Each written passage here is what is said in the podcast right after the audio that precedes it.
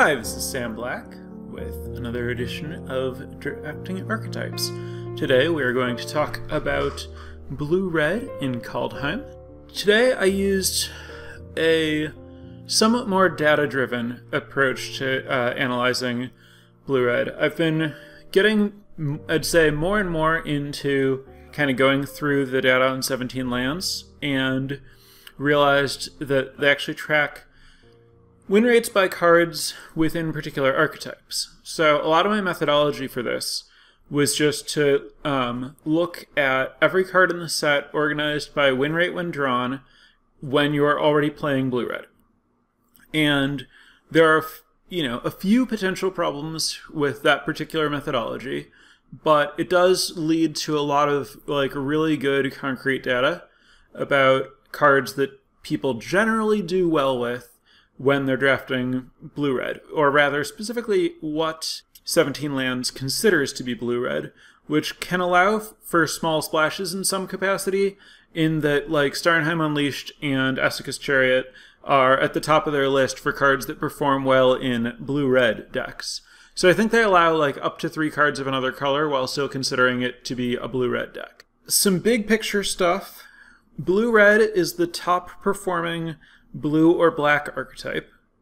So uh, this is a really good place, a really good, like, as far as like how do you end up here kind of questions, I'd say if you start with a blue card, uh, Blue-Red is a really good direction to kind of like tr actively try to navigate toward, because blue and black do struggle a lot in this format, and Blue-Red has like a respectable win rate while playing blue, which is a weaker color. So if you have a strong blue card and you're trying to figure out what to do with it, trying to navigate into Blue-Red is likely to give you a pretty safe home with pretty good outcomes.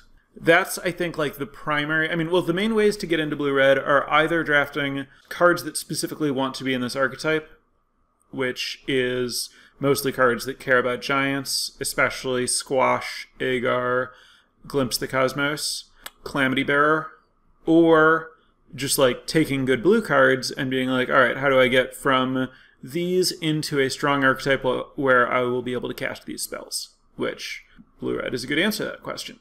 Another big picture conclusion is that giants actually don't play very well with small creatures or equipment. And the uh, best performing Blue-Red decks are much more on the like controlling giants end of the spectrum, I surmise, based on the fact that small red creatures that do perform well in general do not perform well in Blue-Red. I'm looking at you specifically, Fearless Pup, uh, but also Tormentor's Helm, and kind of more interestingly, Dwarven Hammer and Runecrown both perform very badly in Blue-Red.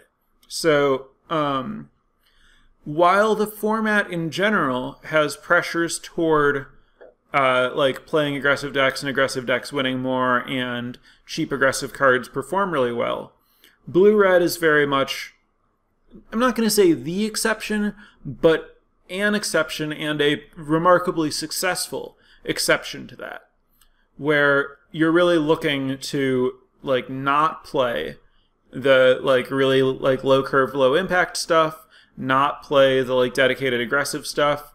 Like Run Amok is like the top performing common among, like counting everything, in white-red aggro, but it performs really bad in Blue-Red. So like context definitely matters a lot, and it, like that does bear out in the data that you can just look at on seventeen lands. Like this isn't, blue is not a very cooperative color for trying to draft an aggressive deck. Uh, it doesn't have a lot of commons that are going to help you with that plan. And so you need to like take that context into account when you're drafting your red cards, and not just like try to play the aggressive red cards with some blue cards for the most part. I do actually think that there's like a kind of like fringe way to draft that deck where you're drafting like blue-red aggro, not giants, and you're mostly red with like a little bit of blue stuff. The, I don't have a way to like divide the decks on seventeen lands to see if people have succeeded with that or not, And my guess is that most of the failures with the red aggressive cards have been in the context of people have like some giants and they're like, well, I guess I should put this pup in, so I'm doing something at the beginning of the game. And there, the pup doesn't perform well. But I think that there probably is like a kind of like fringe blue-red deck that is aggressive. But if you're not doing something weird, if you're like, okay, I'm like a blue-red giants deck, that's how I'm thinking of myself, just skip all the like this card attacks type cards. Um, you don't care about like doing ten damage early to your opponent. Now, ten is optimistic, obviously, for these kinds of cards. You're going to win the game by like living long enough to cast big creatures and get card advantage and like answer their threats. And once you do that stuff, you're going to win regardless of what their life total is. So like the pup is, you know, this card's basically a mulligan, gets thrown around pretty liberally, but it really comes close to applying for pup in uh, like a normal kind of structure of a blue-red deck. That's like, I mean, the, the big picture notes on blue-red are a vast majority of the time, the deck is about giants, the deck is controlling, uh, and it wants, you really want to focus on playing cards that exclusively that understand and lean into that. Uh, As far as like categories of cards, all the removal is like the top performing commons. Notably, Squash is better performing than Demon Bolt in Giants, which, you know, depending on where you're at, may or may not be much of a statement, but it, that's the reality.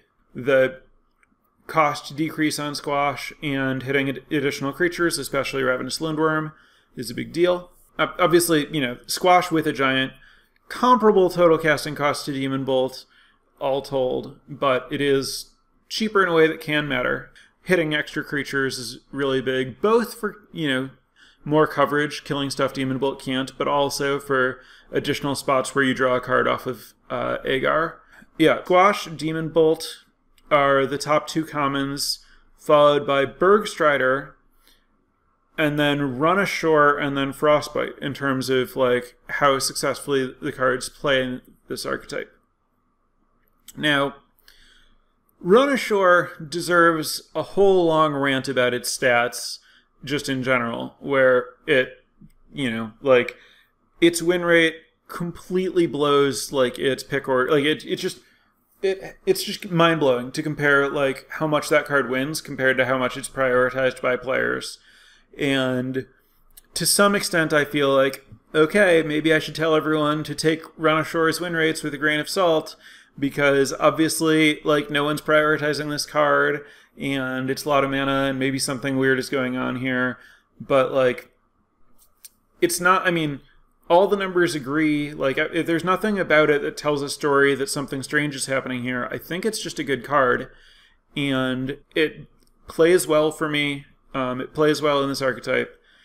I'm not sure, like, I'm probably not at the point where I'm going to take Run Ashore over Frostbite, because you can get Run Ashore late and you don't want to have, like, three or four of them, I'm pretty sure. So I would still take Frostbite over Run Ashore, but remember that Run Ashore is a good card in this archetype.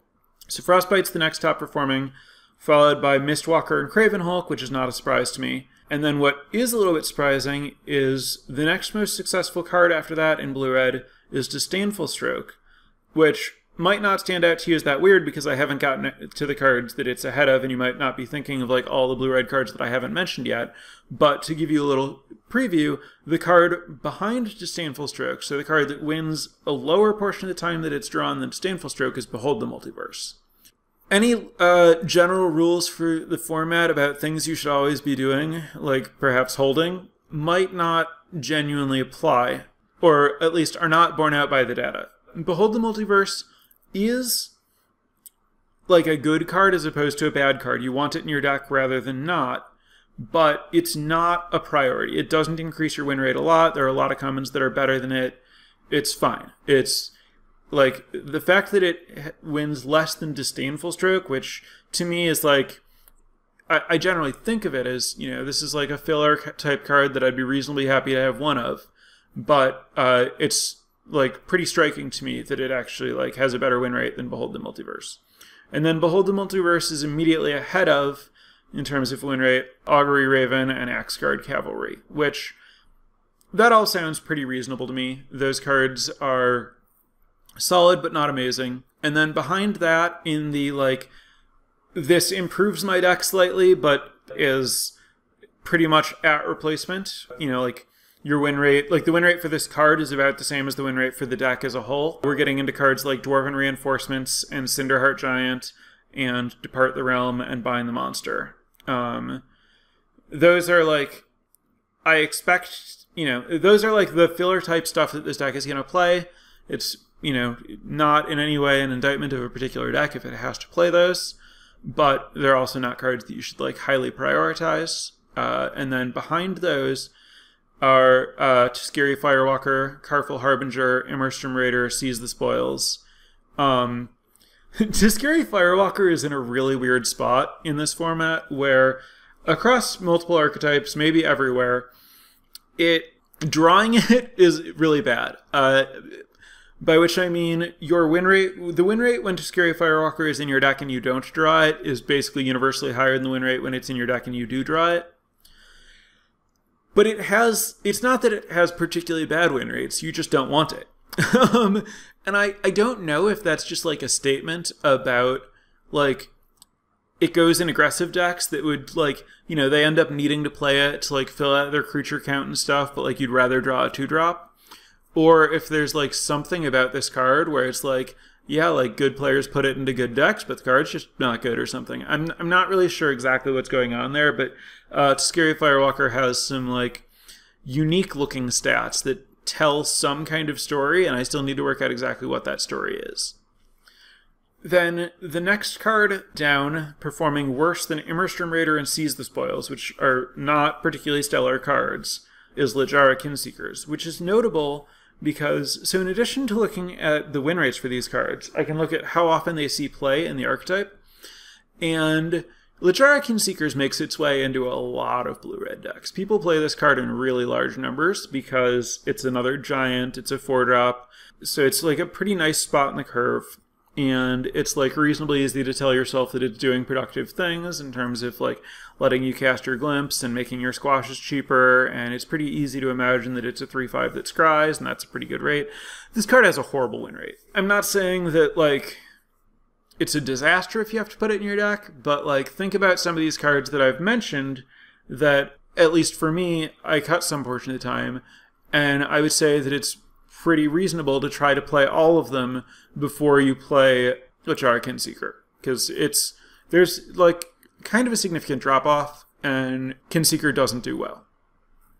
Now note the Kinseeker is still ahead of some stuff that I haven't mentioned yet, like Goldvein Pick, Run Amok, Undersea Invader, Breakneck Berserker, Pilfering Hawk, Brinebriar Intruder, like other cards that you could play in this archetype, uh, Draugr Thought Thief, Vault Robber. So there, you can do, you can certainly do worse than Litjara Kinseeker. And when I like map out the deck in terms of like, okay, what do I expect to be playing? Like getting to like the top commons that I have to like that I expect to play. It's basically like, there are like fifteen commons that are like pretty good, and then uh, Careful Harbinger and Tuskeri Firewalker are like get me up to like seventeen commons that I'm happy that I'm like satisfied to play in blue red, and then Litjara Kinseeker's right below that, and then after that we're getting into like okay this is like really off plan, not good in this archetype kind of cards. So um, I guess that's to say, the priority is basically like premium removal, then like interactive spells, and or well, sorry, premium removal, then premium creatures, then kind of just like generic interaction and like other, you know, creatures that play defensively reasonably, like Augury Raven's kind of like in the middle in terms of like how aggressive or defensive it is. And then uh, below that you get to like your like borderline quality creatures like Careful Harbinger and Tuskeri Firewalker and Litjara Kinseeker, and then below that are the like dedicated aggro cards that are just like a bad fit for this deck, and then below that are the this card is just flat out bad type cards. As far as like broadly how to categorize cards that you're thinking about in terms of like how well they'll fit into this strategy. that's kind of the like individual, like which commons should you be playing in what order. And again, the order of that list is based entirely, like literally one-to-one, straight up copy-paste of the win rates uh, when drawn at any point in the game on seventeen lands within blue-red. And I like stand by that methodology as being very reasonable, and the results track pretty well. I will note, when going over this, it includes like snow, it includes every card. Uh, it doesn't include basic lands, but it does include the snow lands. So it includes like Snow Mountain and Snow Island and stuff. And one thing that's pretty striking is there are two pictures of Mountain and Island, and they're tracked as separate cards. So there's like the higher performing Snow Mountain and the lower performing Snow Mountain, just because they're tracked differently and one of them has to be better. And so the gap between higher performing Snow Mountain and lower performing Snow Mountain tells you something about like the range of, all right, we don't have like particularly precise data here. Um, so like kind of gives you some error bars on cards as a whole. For a little bit of context, the better performing Snow Mountain outperforms Demon Bolt. So the, the list actually goes Squash, Good Snow Mountain, Demon Bolt, Bergstrider, Run Ashore, Frostbite, Bad Snow Mountain, followed by Good Snow Island, Mistwalker, Craven Hulk, Disdainful Stroke, Behold the Multiverse, Augury Raven, Axgard Cavalry, Bad Snow Island. It's really hard for me to, me to believe that there's any meaningful difference in blue-red between the quality of a Snow Mountain and a Snow Island. And so to me that means that like there's a good amount of wiggle room between Demon Bolt and Axgard Cavalry. But at the same time, like, those are really different cards. So like that's not to say throw all this data out, but it is just to, you know, give you some context. And also remember, I don't know, it, it's weird in terms of like there being two of them and one of them has to be higher than the other. And so we were like sorting for the bottom one in terms of like artificially dropping the bottom one slightly compared to like if we just combined these stats into one card. Anyway, the Snowlands perform pretty well. Uh, they are a priority for turning on your Bergstriders. It's, it's pretty hard to know exactly like where to rank them, but I would say, you know, it's it's a function largely of how open your seat is and how you're doing on playables. Like, you don't want to push yourself down into playing, you know, like Litjara Kinseekers or worse by taking a Snowland over a card that's like better than Litjara Kinseekers. But if, you know, the worst card in your deck was going to be an Augury Raven and now it's a, an Axgard Cavalry instead, and you get a Snowland, that's probably a pretty big upgrade to the strength of your deck. I wouldn't take a Snowland over... See, I'd put the line at... I mean, I wouldn't take it over Behold, but I might take it over Augury Raven, I would say, is the line, depending on, like, if I've established that I am looking pretty good for playables and have a reason to care about Snowlands. But that's... And that... That... that line that I just drew is very much off the top of my head from my instincts about drafting, not like the data doesn't point to like that's the line in any meaningful way or anything. So now just like a few notes on like uncommons, rares, and mythics and stuff. The best for performing card, full stop, that is blue or red in blue-red. The best performing card in blue-red is still Starnheim Unleashed, as far in terms of like how successful it is when you draw it.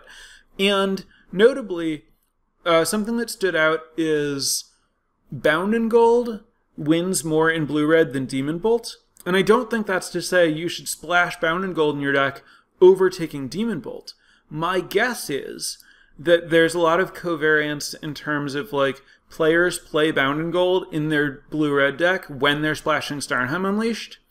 And then they're much more likely to draw Bound in Gold in games where they also drew Starnheim Unleashed. So Bound in Gold has good stats because it, like, corresponds with Starnheim Unleashed potentially being cast.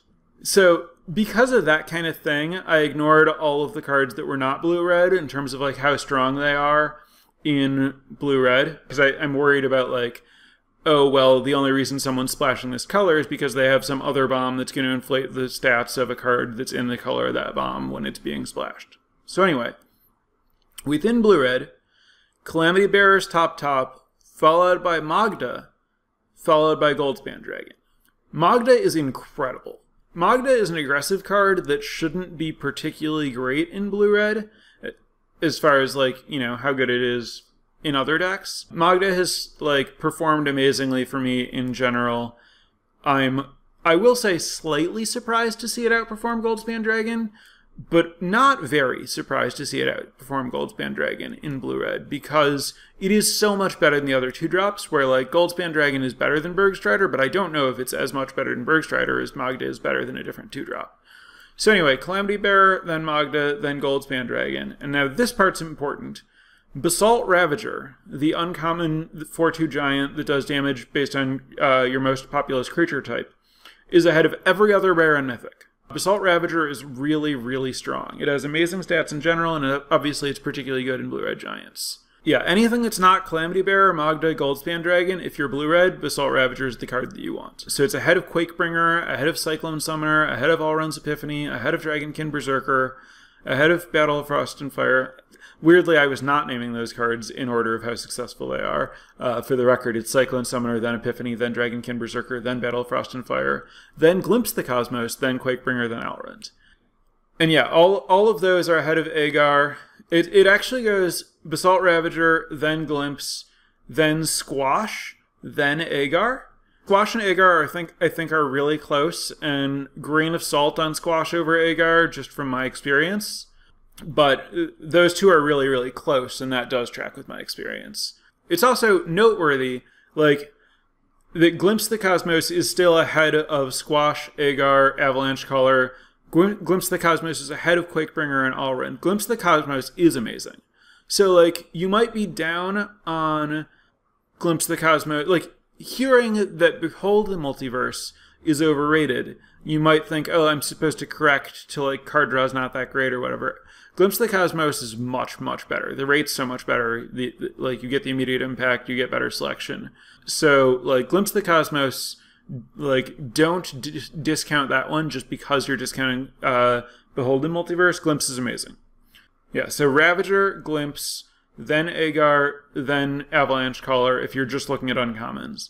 But you can take... Squash might be better than Aegar or Avalanche Caller.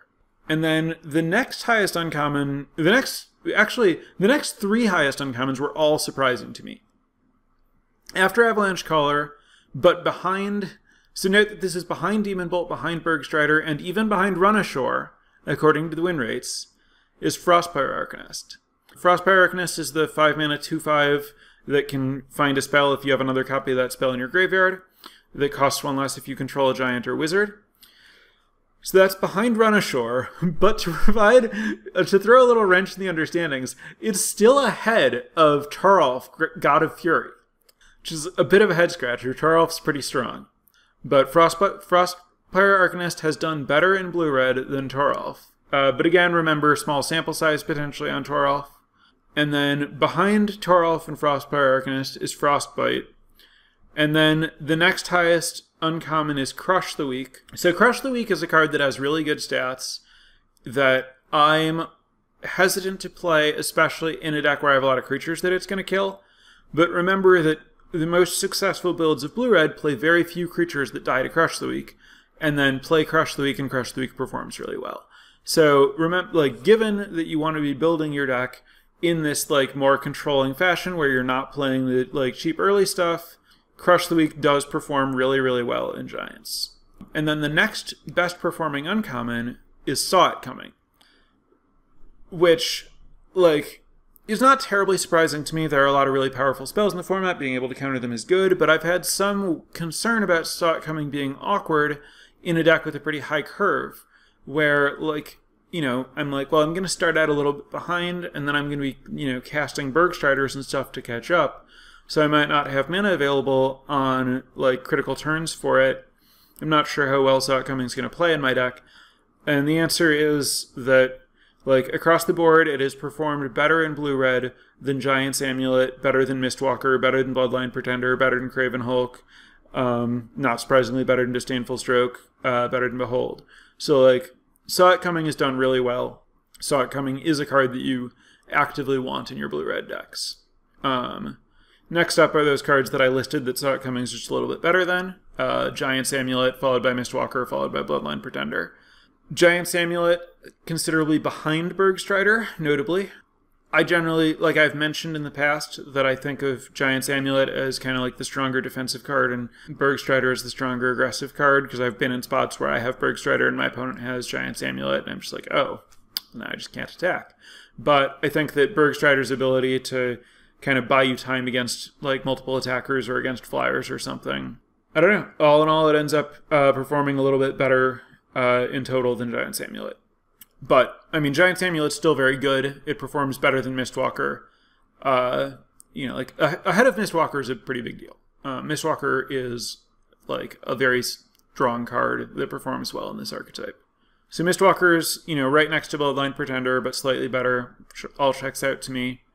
And then uh, Strutland Frostpire, the um, blue-red activated ability land, which... I didn't include it on this list, but I do want to mention that the red-green activated ability land, the Slumber Mound that kills land and makes it four four, is actually listed as better performing in blue-red specifically than the uh, the Frostpire. I left it out because, again, there could be some covariance in terms of, like, well, why do we have the green mana for this in our deck? Like, am I splashing some green bombs or whatever? But as far as just like the debates about, you know, how good are each of the uncommon lands or whatever, uh, the the red-green one is quite a bit better than the red-blue one, just like in general. Next up is Inga Rune-Eyes, which is always like kind of a weird... I, I think I've noticed for me and other people, it's kind of like hard, tricky to figure out how to evaluate Igna, because it looks kind of like, I don't know, average-ish. It's played pretty well, but it's like, okay, so like this plays pretty well, but like what does that mean in terms of other stuff? It turns out that what it means is right behind Craven Hulk. So yeah, I, I, I would just think of Igna as a slightly less good Craven Hulk. But kind of interestingly, it is better. It performs better than Cosmos Charger, the rare three three flash flyer that uh, you can foretell and makes your other stuff cheaper to foretell. Worse than Igna, worse than Craven Hulk, worse than Mistwalker. Then Invasion of the Giants, coming in behind Igna and ahead of Disdainful Stroke, and then right behind Disdainful Stroke, and ahead of Behold the Multiverse, and kind of surprising to me, is Fearless Liberator, which is the two one that boasts to make another two one, which you might think of as a pretty aggressive card, and so it's a little surprising to see it this high up, especially since it's like, I think for some people felt like it underperforms in aggressive decks. It turns out that like this, you know, is like a pretty reasonable two drop that like attacks and generates value and gives you, you know, a way to spend your turn three. Like if what Fearless Liberator is doing is you play it and you attack with it and you boast and you trade with their two drop and now you have another creature, it's not hard for me to understand how that's a really strong play in a deck that doesn't have a lot of two drops and maybe doesn't have a lot of three drops, and is kind of just like looking for stuff that's going to like trade off, give it a little bit bit of value early, and then like get you to a position where you're in pretty good shape for the late game. Also, it's hard for your opponent to ignore when you play it early, which means that they might be more likely to leave a creature back to block, might be more likely to use a removal spell on it. So it has like some secret extra defensive capabilities uh, in terms of just like slowing the game down and making your opponent respect it in a way that like gives it some value in blue-red. So it, it actually ends up performing better than uh, Axgard Cavalry, which was very slightly surprising to me, but makes some amount of sense. So then you're like, Axgard uh, Cavalry, Augury Raven, like solid stuff that's not amazing, performs better than a few notable rares and uncommon. Uh, in Tundra Fumarole, the uh, red red one sorcery that does four damage and gives you some mana if you spent uh, snow mana to cast it, Doomscar Titan, and kind of surprisingly Cosima, God of the Voyage. All of those perform worse than Augury Raven and Axgard Cavalry, but still at a point where it's reason, you know, you're not unhappy to put them in your giant stack. They perform better than Dwarven Reinforcements and Cinderheart Giant. Lower still, we have Gravenlore behind Depart the Realm and Bind the Monster, and amusingly behind Funeral Longboat. That I have, but I have to note that uh, the stats on Funeral Longboat are uh, with an extremely small sample size. Uh, people very rarely put that card in their blue-red decks. That's the three three vehicle for two. But yeah, then Gravenlore, just ahead of Tuskeri Firewalker. And Now, perhaps the most surprising uncommons are this next pair of two uncommons that perform uh, worse than Tuskeri Firewalker and just barely better than Careful Harbinger. Both of these are really widely respected cards. Dwarven Hammer and Icebind Pillar. Um, these cards are both amazing, and I'm shocked to see them this low. Uh, Dwarven Hammer makes some amount of sense in that it is very much an aggressive card that doesn't do a lot for you on defense. Um, and Icebind Pillar really threw me for a bit of a loop. This card's been amazing for and against me. Um, my best explanation for it is when, you know, if Icebind Pillar is the first thing you're doing, it's d difficult to, like, devote mana to it when you want to be, like, casting four and five and six drops. So, like, there, there's a story to be told that makes some amount of sense here. It also, you know, asks you to, like, draft snowlands fairly highly, and, like, your blue-red deck might struggle to get enough of them. It might ask you to play tapped lands that are going to cost you when you don't draw it, or, you know, even slow you down in games when you do draw it or something. Um, also, you know, I think that people... it in general, this deck is not very vulnerable to artifact and enchantment destruction, so there might be a lot to the fact that this... it gives your opponent a really strong target for their Mask Vandals uh, that otherwise wouldn't do much. So, um, yeah, I don't know. Uh, Icebind Pillar notably underperforms by a lot in blue-red. Um, coming in, you know, behind uh, Firewalker, just barely ahead of Careful Harbinger and Immersturm Raider and Seize the Spoils, Provoke the Trolls, and Litjara Kinseekers. So, like, playable, but don't prioritize it in blue-red according to the uh, results here.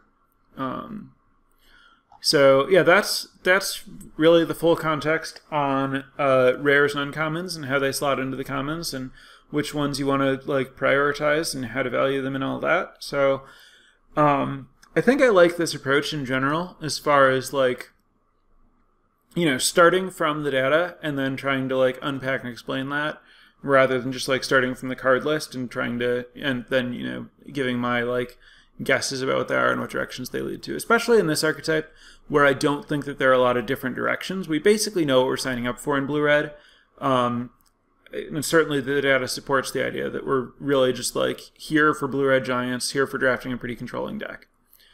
Um, so then the one other thing to talk about is this idea that I mentioned that, like, but I think there's another way. I, I think there's a fringe archetype that's, like, you know, uh, red aggro with blue support. Um, that's, like, playing some of the, you know, cheap red aggressive stuff, prioritizing your two drops, potentially using some equipment, and then the blue cards that you'd be looking for there are, like, obviously Bergstrider, probably Run Ashore, um... Augury Raven would be okay, Mistwalker would be okay, um, and then, like, Depart the Realm, Bind the Monster, uh, and then maybe even, um, what's it called? Uh, Brinebar Intruder. Uh, but mostly trying to, like, use that stuff as, like, cheap removal and tempo plays in a red deck that's, um, prioritizing just, like, um... Axgard Cavalry, Tuskeri Firewalker, Breakneck Berserker, uh, Craven Hulk, Pup, um, and, uh, like, maybe even playing Tormentor's Helm. So playing a bunch of cards that don't perform well in blue-red, um, with, uh, like, the red aggressive cards. And so if you're going to go that direction, you want to be really, really careful that you're serious about it. You don't want to go halfway. You don't want to play, um, like, Behold the Multiverse. You don't want to play, like, the controlling stuff. You don't want to play good blockers. You, you know, certainly wouldn't want a Litjara Kinseeker anywhere near this deck. But, um, you know, there, there are a few, like, you can lean into the tempo plays, and I think that the tempo stuff plays, I would guess, especially well with Breakneck Berserker in particular. So, like, I'm what I'm really looking to maximize here is, like, the Breakneck Berserker, Brinebar, Brinebar Intruder, uh, interaction where like your opponent really has to block a Breakneck Berserker because it puts so much pressure on them, and then you play the Intruder, and like now, you know, you're up a one two, that's not a big deal. The bigger deal is you probably got to play two spells that turn, and now the one two is going to give you a good way to use Dwarven Hammer, right? So like Dwarven Hammer doesn't perform well in the, the kind of blue-red deck that people usually play, the kind of blue-red deck that's mostly informing these stats. But I have to believe that like there's, you know, there's enough synergy here, there's a way to build the aggressive deck that I think as long as you're disciplined about it and disciplined about your plan and only playing cards that make sense in that plan, you can have a good deck in that space. But you, again, I, I think it takes a lot of discipline and a lot of making sure that all your cards are about attacking your opponent, about removing their blockers, about like making tempo plays. Um, and, you know, you make sure that, like, if you're playing Run Amok, you make sure your creature density is high enough for it. Um, but, like, you know, you're, you're starting out behind a little bit in that your blue cards aren't likely to support your red cards as well as, you know, like, white aggressive, like, the white aggressive cards would. Um, but, you know, when you think about, like, oh, well, you know, we might be able to build, like, a red aggressive deck that, like, has some black support. Look, black's really shallow, and its support cards are not good. I have to imagine the blue support cards are going to be able to pull you pull about as much weight. So, if you think about it in terms of, like, okay, I'm playing a red aggressive deck, and I'm just splashing, you know, a few tempos, tempo spells, maybe a couple flyers, maybe a Brinebarrow Intruder, and then, like, maybe two Run Ashores, so that I can, like, get in a bunch of early damage, get a bunch of high-power creatures into play, then my opponent's going to stabilize, then I'm going to clear two of their blockers and get another big hit with all my high-power creatures. That's like a coherent game plan that can win some games. If you end up in a spot where, you know, your draft is giving you a lot of these, like, red aggressive cards that perform really badly in blue-red giants, but maybe you started out in blue-red, or maybe blue's really open, or maybe you have, like, some particularly good blue card you want to play or something. Um... I think that there there could be something there.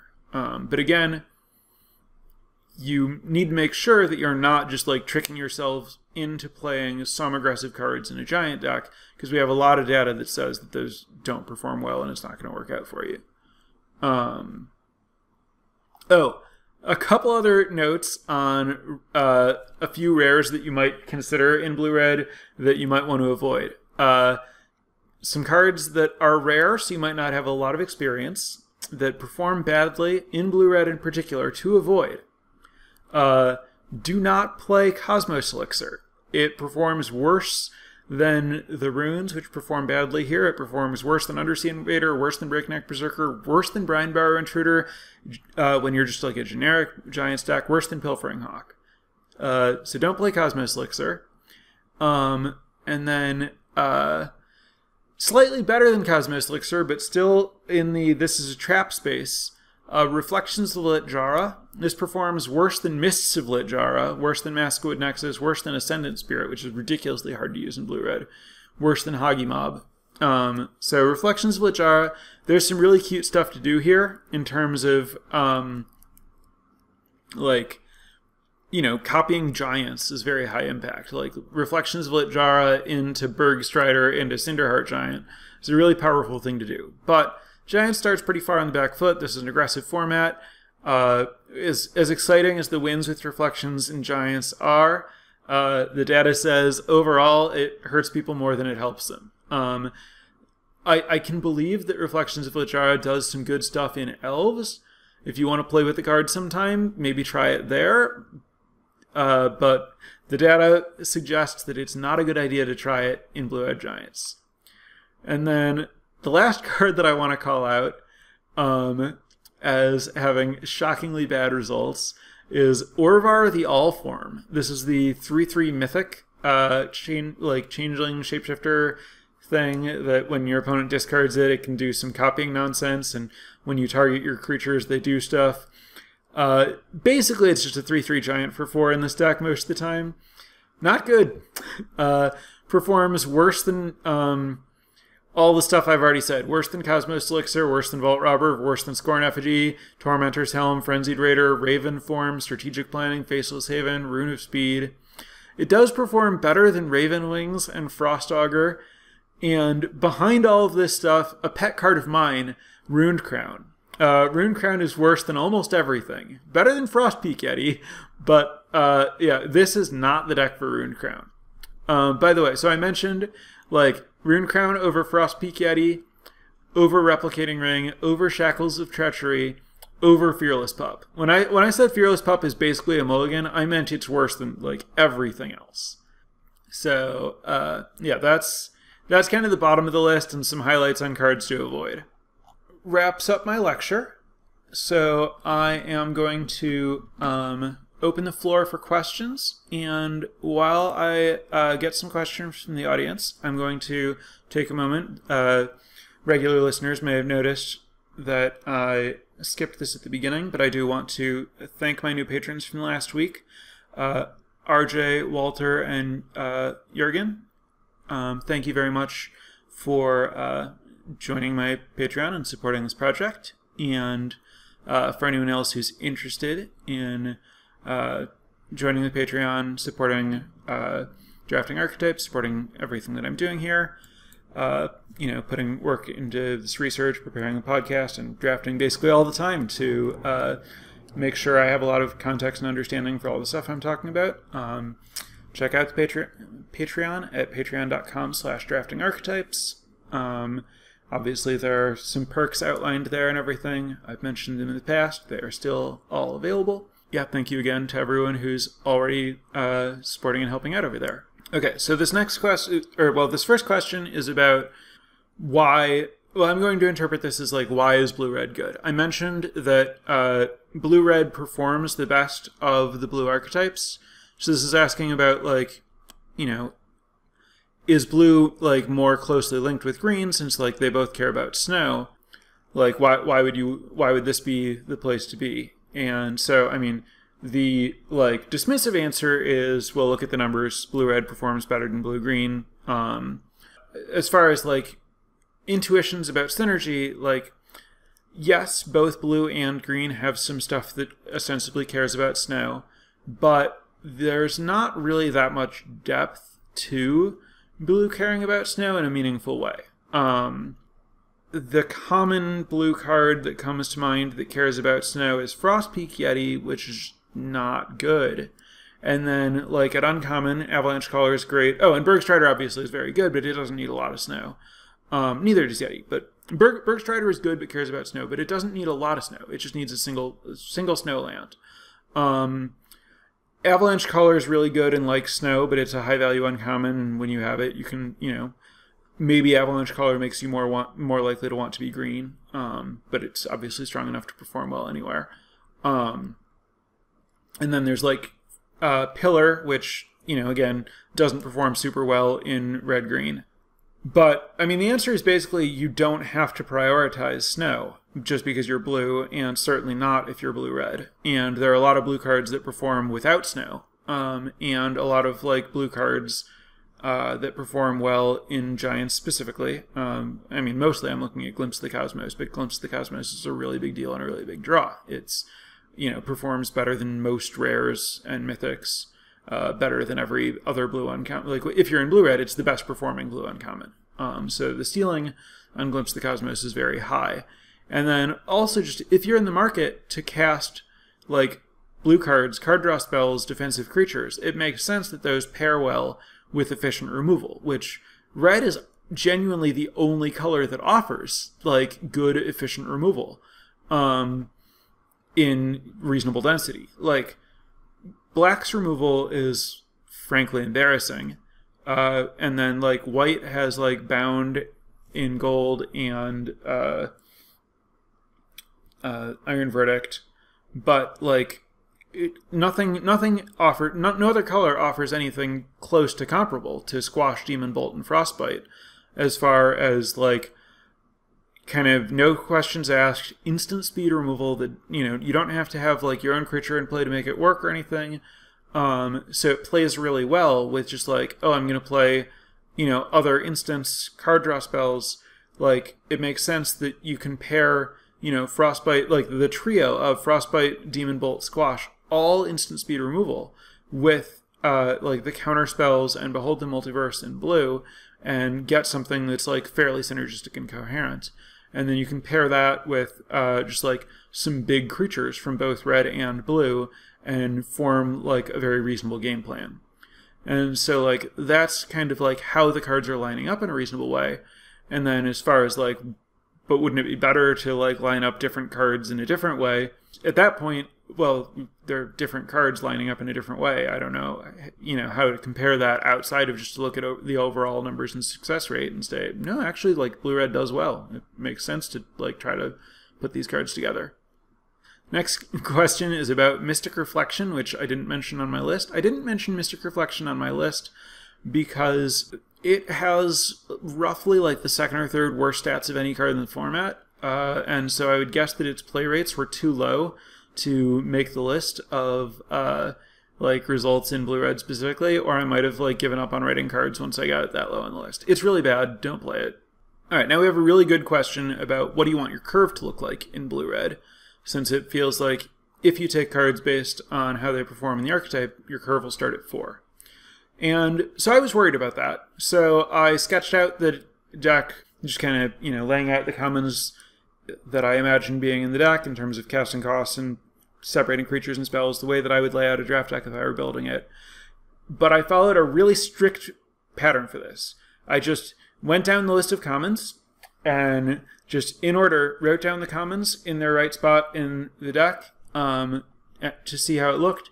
When I do this, I generally, like, I, for every archetype, I try to build these, like, skeletons of kind of like seventeen card decks of all commons to look at like, okay, well, where are the places that are too long in my curve? Where are the places that are too short? Where do I not have enough creatures? Where do I need to like prioritize?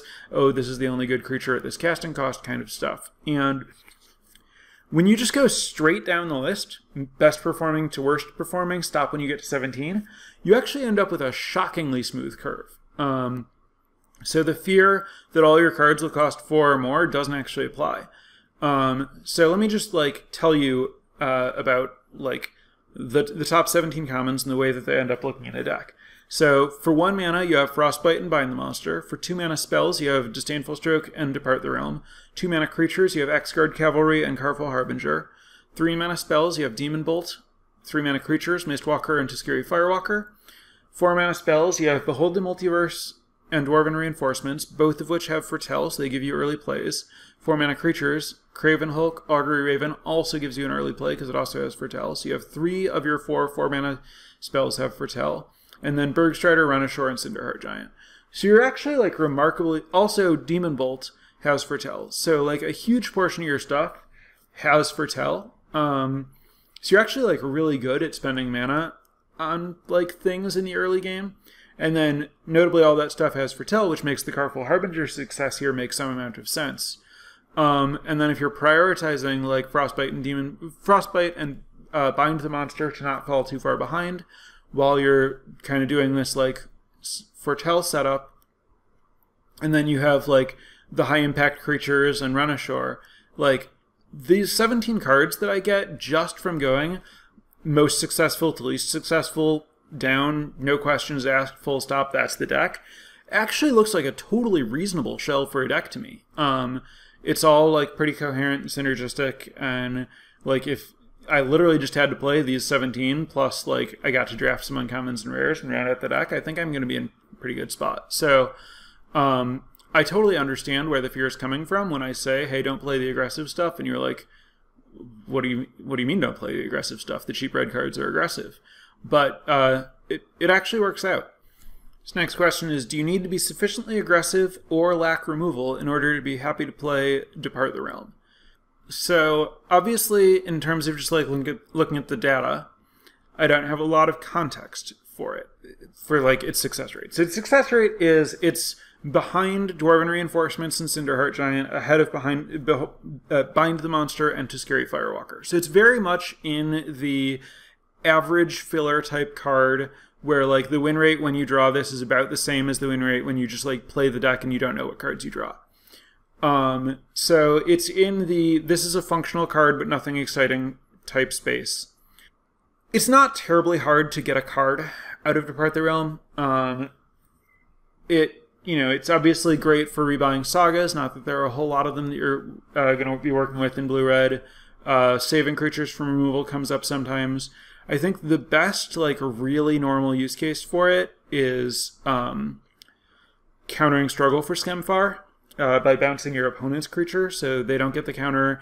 They, like, don't kill your creature. They have to replay their creature. So you, like, you know, basically made them, like, discard their entire Struggle and sent them back on a lot of tempo. It's a huge play anytime you can depart the realm, the creature uh, that they were trying to struggle for Skemphar with. But obviously your opponent knows that. They're going to try to avoid playing Struggle into the mana for Depart the Realm. Another way to get a very similar advantage out of it is, remember, your deck has a lot of relatively big creatures, relatively high toughness. So if you block, you know, if you're playing against any sort of aggressive deck, you block with a Mistwalker, they're reasonably likely to use some kind of trick, especially like Run Amok to get through your Mistwalker. If you have Depart the Realm there, you get the same kind of effect, where you've countered their pump spell, so they're down a card, and now their creature's off the battlefield. They've already spent the mana on this pump spell. They have to find a chance later to replay the creature. Um, so, like, it. I think it's not so much, like, it's, it's certainly not like, oh, you need to be aggressive to play a bounce spell, because bounce spells work so well on defense in terms of, like, responding to other tricks and stuff. It's, and, like, they can be used in desperation to just, like, buy time when someone's attacking you, um, which is pretty similar, honestly, to using them to buy time when you're attacking somebody else in terms of, like, clearing a blocker versus clearing an attacker. I think are really similar functionality.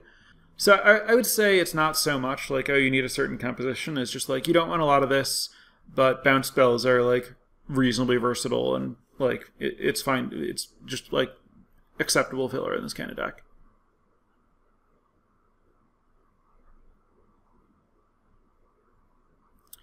Any rares that perform specifically, like, better specifically in blue-red that would lean you toward blue-red over other archetypes? So, I mean, the best performing rare in uh, the set in blue-red is Calamity Bearer, which is a rare that performs well in general, but obviously, you know, the rare that says, hey, your giants are better, is better in the, like, the giants archetype. Um, very similarly, Cyclone Summoner, uh, you know, performs, it's the fifth best performing card in the set in this archetype, and obviously there's a huge difference between seven seven that resets the entire board and seven seven that bounces all your opponent's stuff and leaves your creatures into play and lets you just kill your opponent because it removed all their blockers. Um, so I, I would say the big rares, those two and Battle of Frost and Fire. Um, and Battle of Frost and Fire, again, performs better than every uncommon except for Basalt Ravager in blue-red. So um, those are really big draws. And then also Quakebringer is a, you know, mythic that says, hey, have other giants. Um, so, uh, yeah, the, as far as just like, oh, I opened a busted rare, I'm going to take it, and now because I took this rare, I'm going to try to draft blue-red. Calamity Bearer, Cyclone Summoner, Battle of Frost and Fire, Quakebringer. Um, and then, like, in uncommon, you have Basalt Ravager, Glimpse the Cosmos, Aegar the Freezing Flame, all point pretty strongly toward uh, wanting to be blue-red. So, um, and then, like, Frostbite Arcanist is actually, like, really stands out as being quite good in blue-red. And it makes sense that it's better in blue-red than other archetypes, because, again, like, red has so many good instants that you want to play multiple copies of, plus just, like, you know, the fact that it literally says it's better if you have giants and wizards in your deck. So yeah, they're actually, like, part of why I think this archetype is so explored and so successful and kind of, like, obvious is that there are a lot of cards that say, hey, draft this deck. So it's not, it's not very hard to find your way here, either just because you drafted a blue card and they play well with red cards in general, or because you drafted a card that literally says this is the deck you want to be. Next question, how many of the same spell are needed to uh, play with Frostbite Arcanist? I'd say if you, like, if you have either three of one thing or two of two different things, that's often been enough for it to be, like, on enough of the time that I've been satisfied with it, which is kind of, like, surprisingly little support needed for it, really. Uh, part of it is that, especially if you can get it to cost four mana, two five is pretty good stats in this format because there's so many four fours. Um, so it's, like, not the end of the world if you have to just, like, play it straight up. And if you get value off of it, it's amazing. Like the getting like a getting a creature with good stats in addition to card advantage in the form of not just like drawing a card, but getting an extra spell um, is really good. So um, yeah, you you need surprisingly little for the card, which is probably part of why it performs so well in this archetype. Although again, you know. The Giants decks that have multiple copies of Squash, multiple copies of Demon Bolt, multiple, cop multiple copies of Behold the Realm, are the Giants decks, or Behold the Multiverse rather, are the Giants decks that are going to perform particularly well. So some of Frostbite Arcanist's strength is the fact that it's probably, you know, being selected for only being in Giants decks that are going well to begin with. Um, so I, I would honestly grain of salt on exactly how high up it is. And discount it a little bit if you're not already there, and read this as closer to, well, this is how good it is when you know it's going to work, rather than like, oh, I should be first picking Frostbite Arcanist. Because, again, there is a little bit of, you know, bias in the stats here where we, like, only see how good it is once people have already chosen to put it in their deck, meaning that the draft has gone well enough that they expect it to be good. All right, and then this is a uh, question that I've given a little bit of context for already, but uh, this is... Where does blue-red fall in the general ranking of color combinations?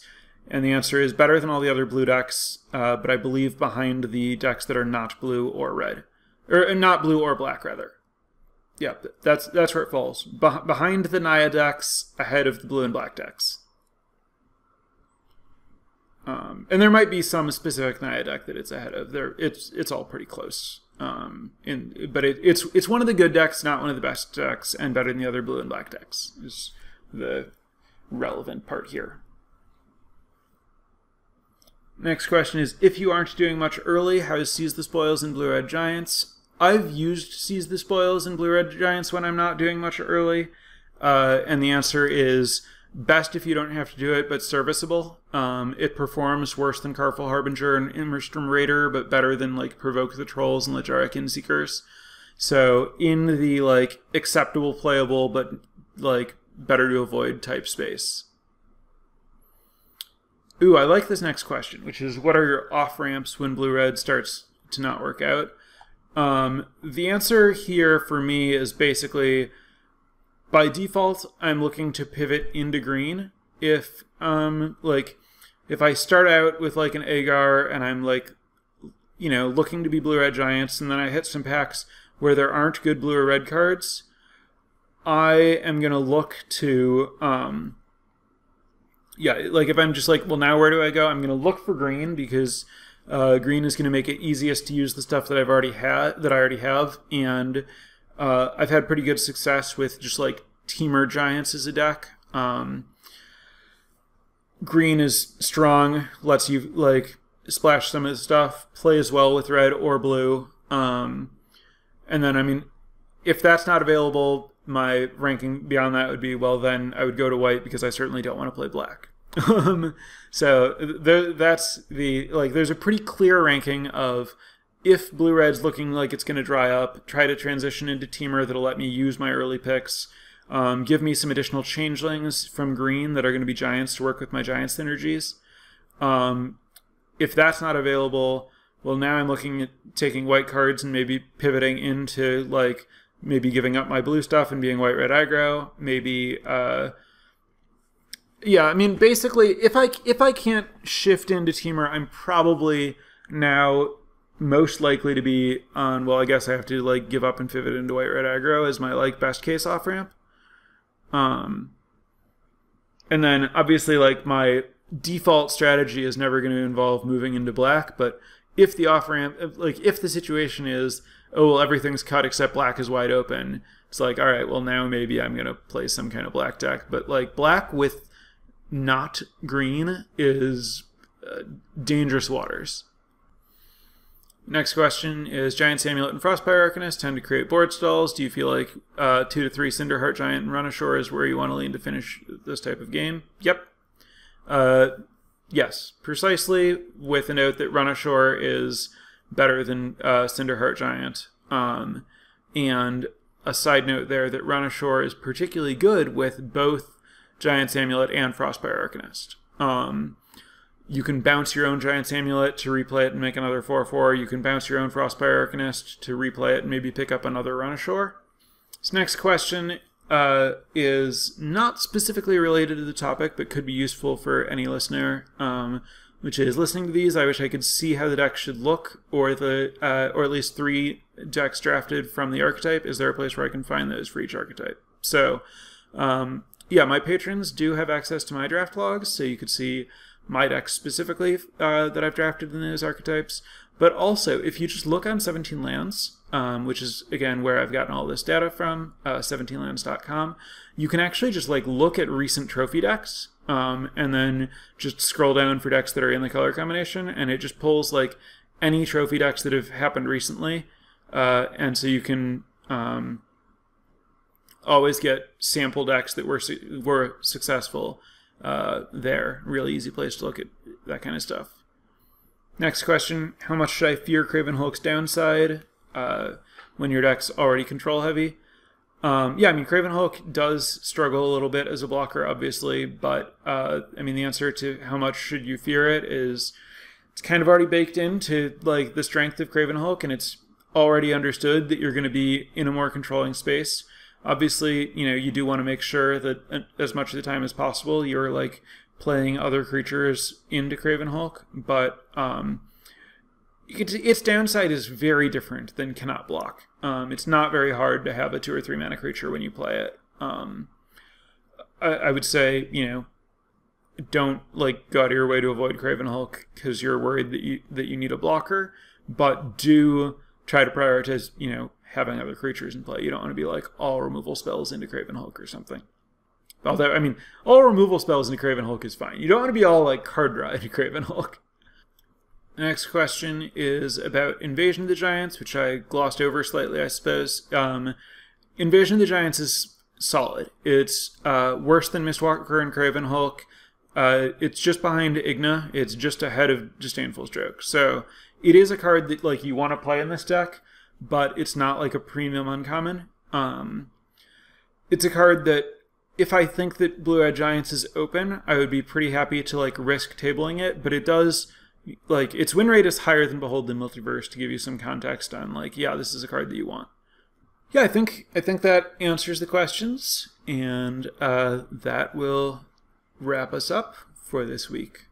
I have now talked about every archetype in some capacity uh, in Kaldheim on drafting archetypes, so I have not covered straight blue-green. I covered five color with an understanding that it would likely have a blue-green base. So I still need to decide whether next week I'm going to talk about blue-green specifically, or if I want to move into kind of some kind of other topic. I'm going to uh, try to solicit feedback through the various channels that are available to me to figure out Um, where we should go uh, between now and um, when we have enough data to start talking about Strix Strixhaven. So um, stay tuned and uh, pay attention to uh, the Drafting Archetypes channel on my Discord. Um, you can find links to that Discord uh, on my Twitter or my stream. Um, Pay attention to, uh, yeah, the discussion channel there, um, my Twitter, my Twitch, um, and we will discover what I'll be talking about next week. So um, that that's that's the end of the news segment following our strategy content for this week. And thank you again, everyone, for tuning in and listening. And I will be back with something or other next week.